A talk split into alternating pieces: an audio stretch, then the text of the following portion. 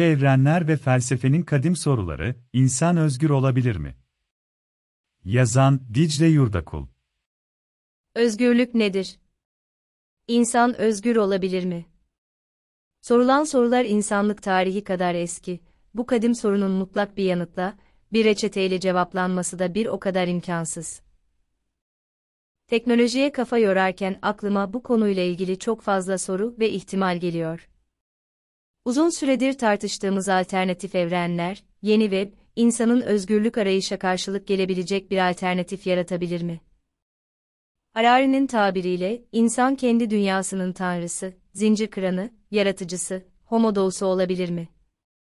Bu hafta itibariyle zihnimi kurcalayan bu sorulara yanıt bulma arayışımı zaman zaman sizlerle de paylaşmak istiyorum. Belki o yanıtları birlikte ararız. Varoluşçu filozoflar özgürlük konusuyla ziyadesiyle ilgililer, bu alandaki bazı tartışmalar benim açımdan özellikle dikkat çekici, zira ilgi duyduğum konuların aklımda yarattığı soruları cevaplandırmaya zaman zaman yaklaşabiliyorlar. Geçtiğimiz günlerde Twitter'ın askıya aldığı siyasi içerikler üreten hesaplarla ilgili tartışmalarda aklıma Sartre'ın özgürlük kavramsallaştırması ve güç kavramının bu tanımın içindeki yeri geldi. Sartre, özne olmayı özgürlükle ve bunu da başkalarından bağımsız olabilmek ve kendi kaderini tayin edebilmekle eşdeğer tutar. Bu nedenle özgürlük, özünde bireysel bir özelliktir ve sürekli olarak diğer öznelerin engellemelerine ve tehditlerine maruz kalır. Öte yandan Sartre göre özgürlük, koşulsuz ve mutlak olarak sahip olduğumuz bir şeydir. Zira seçme özgürlüğüne sahibizdir. İzleyeceğimiz yolu, yapmak ya da başarmak istediklerimizi, kendimize adayacağımız amaçları, böyle bir amaç bulunabiliyorsa, seçmekte özgürüzdür. Ancak özgürlük, seçtiğimiz yolda yürüyebilmenin ya da başarı elde etmenin her zaman elimizde olduğu anlamına gelmez. Zira özgürlük, gücü beraberinde getirmez, özgürlük güç ayrımı. İnsan kendi seçtiği yolda, ötekiler nedeniyle yürüyemez hale geldiğinde de özgür müdür? Böyle bir durumda özgürlüğün varlığından bahsedilebilir mi? Özgürlük tanımı, bu noktada verilecek ikinci bir karar olan, yolumuza çıkan engeller karşısında seçilen yolda yürüme ya da yürümeme kararına yani seçme özgürlüğüne indirgenebilir mi, yoksa bundan fazlası mıdır? Bu noktada devreye girebilecek bir diğer kavram ise negatif özgürlük kavramı. Negatif özgürlük, diğer insanların müdahalesine karşı, bu müdahalelerden bağışık olabilmeye ilişkin özgürlük olarak tanımlanabilir. Negatif özgürlük, öncelikle dış kısıtlamalardan kurtulma ile ilintilidir ve kişinin kendi potansiyelini gerçekleştirecek güce ve kaynaklara sahip olması anlamına gelen pozitif özgürlükten farklıdır. Birinin varlığı, diğerinin varlığına koşul olmadığı gibi, birbirlerini de doğurmazlar. Genellikle Sartre'ın özgürlük kavramsallaştırmasına karşı çıkışıyla bilinen Merleau-Ponty'e göre ise özgürlük, aynı zamanda öznelliğe, bir anlamda özne olduğumuz gerçeğine bağlıdır. Yalnızca özne olduğumuz sürece özgürüzdür. Ama öznelliğimiz toplumsal doğamıza aykırı değildir, çünkü gerçek öznellik toplumsallığı gerektirir. Ona göre yol tanımımız kadar, engel ve dolayısıyla güç ve özgürlük tanımımız da, ötekilerle önceden kurulmuş olan ilişkilerimize bağlıdır. Dünyayı zihnimizle kavrayabilmek için anlamlar yaratırız ama sonra bu anlamlar, o dünyada yankılanarak bize geri dönerler. Merleau-Ponty bir daha örneği üzerinden bu tanımlamaları netleştiriyor. Yola devam etmek için onlara tırmanmaya karar versem de vermesem de, dağlar bana yüksek görünür. Çünkü vücudumun gücünün onları aşabilmeye yetmediğini düşünürüm. Dolayısıyla dağ tırmanılamaz olarak görülür. Onları aşmak üzere bir yola çıkmayı seçtim.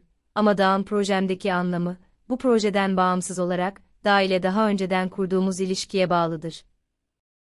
Bu önceden kurulmuş ilişki, yaşayan bir beden olarak deneyimlerime dayanmaktadır. Hayatımı zorluklar ve kısıtlamalarla dolu olarak deneyimlemek için varım seçmiyorum. Kendimizi, bizim seçmediğimiz bir anlam bağına sahip bir dünyanın içine atılmış olarak buluruz. Sosyal konumlarımız nedeniyle kendimizi başkalarıyla bir grup projesine dahil olmuş halde buluruz ve hiç kimse bu durumdan bağışık değildir. İnternet, geliştirildiği ve hayatımıza girdiği yıllarda insana neredeyse sınırsız bir özgürlük vaat edebilecek, fazlaca anlam ve sorumluluk yüklenen bir mecraydı. Zaman içinde bu anlamlar erozyona uğradı. Ama bu vaatlere keskin sınırlar çizmek de mümkün olmadı. Zira gelişmeler bize aksi yönde umut vermeye devam ediyor.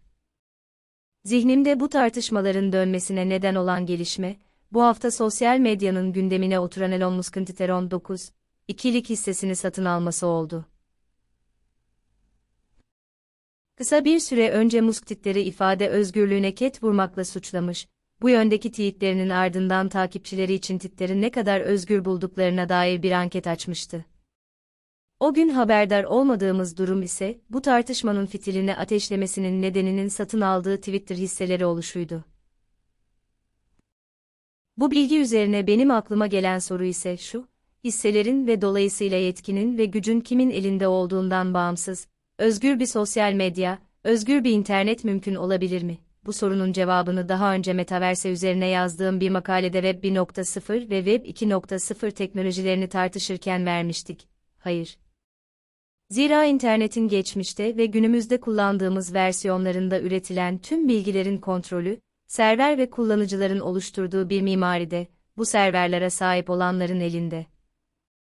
Otorite sahibinin geri kalan tüm kullanıcıların ürettikleri içerikler üzerinde mutlak bir kontrol sahibi olduğu bir yapıda, otoritenin kim olduğu ya da olacağı talibi tartışma olarak kalmaya mahkum.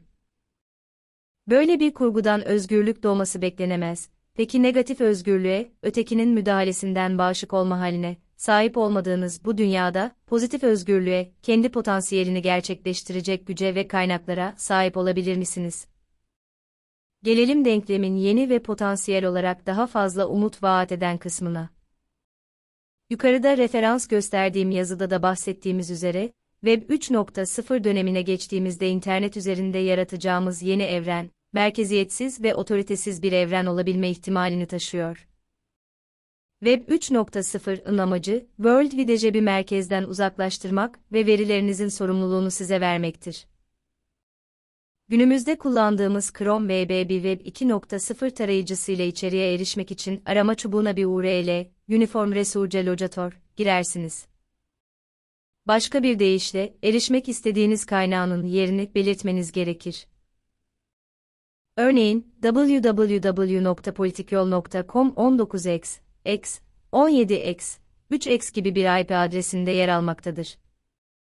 Web sitesinin sunucusu, hangi web sitesinin hangi konumla, adresle eşleştiğini gösteren bir dizin tutar. Yani yeriniz, yurdunuz bellidir. Web 3.0 web siteleri ve uygulamalarının ise konumu yoktur. İçerik herhangi bir sunucuda saklanmak ve bu sunucudan dağıtılmak yerine, ağdaki bilgisayarlar üzerinden dağıtılır. Bu nedenle yukarıdaki örnekte yer aldığı gibi bir URL kullanmak yerine, dağıtılan içerinizi benzersiz bir içerik tanımlayıcısı veya müşteri kimliğiyle bulursunuz. Bu sistem interplanetary file sistem, gezegenler arası dosya sistemi IPFS olarak adlandırılıyor ve devrimi yaratan sistem de tam olarak bu. Ürettiğiniz içerik internet ağında kullanılabilir hale geldiğinde bir daha değiştirilemez, düzenlenemez ya da silinemez. Bu size blok zinciri hatırlatmış olmalı ki kesinlikle doğru.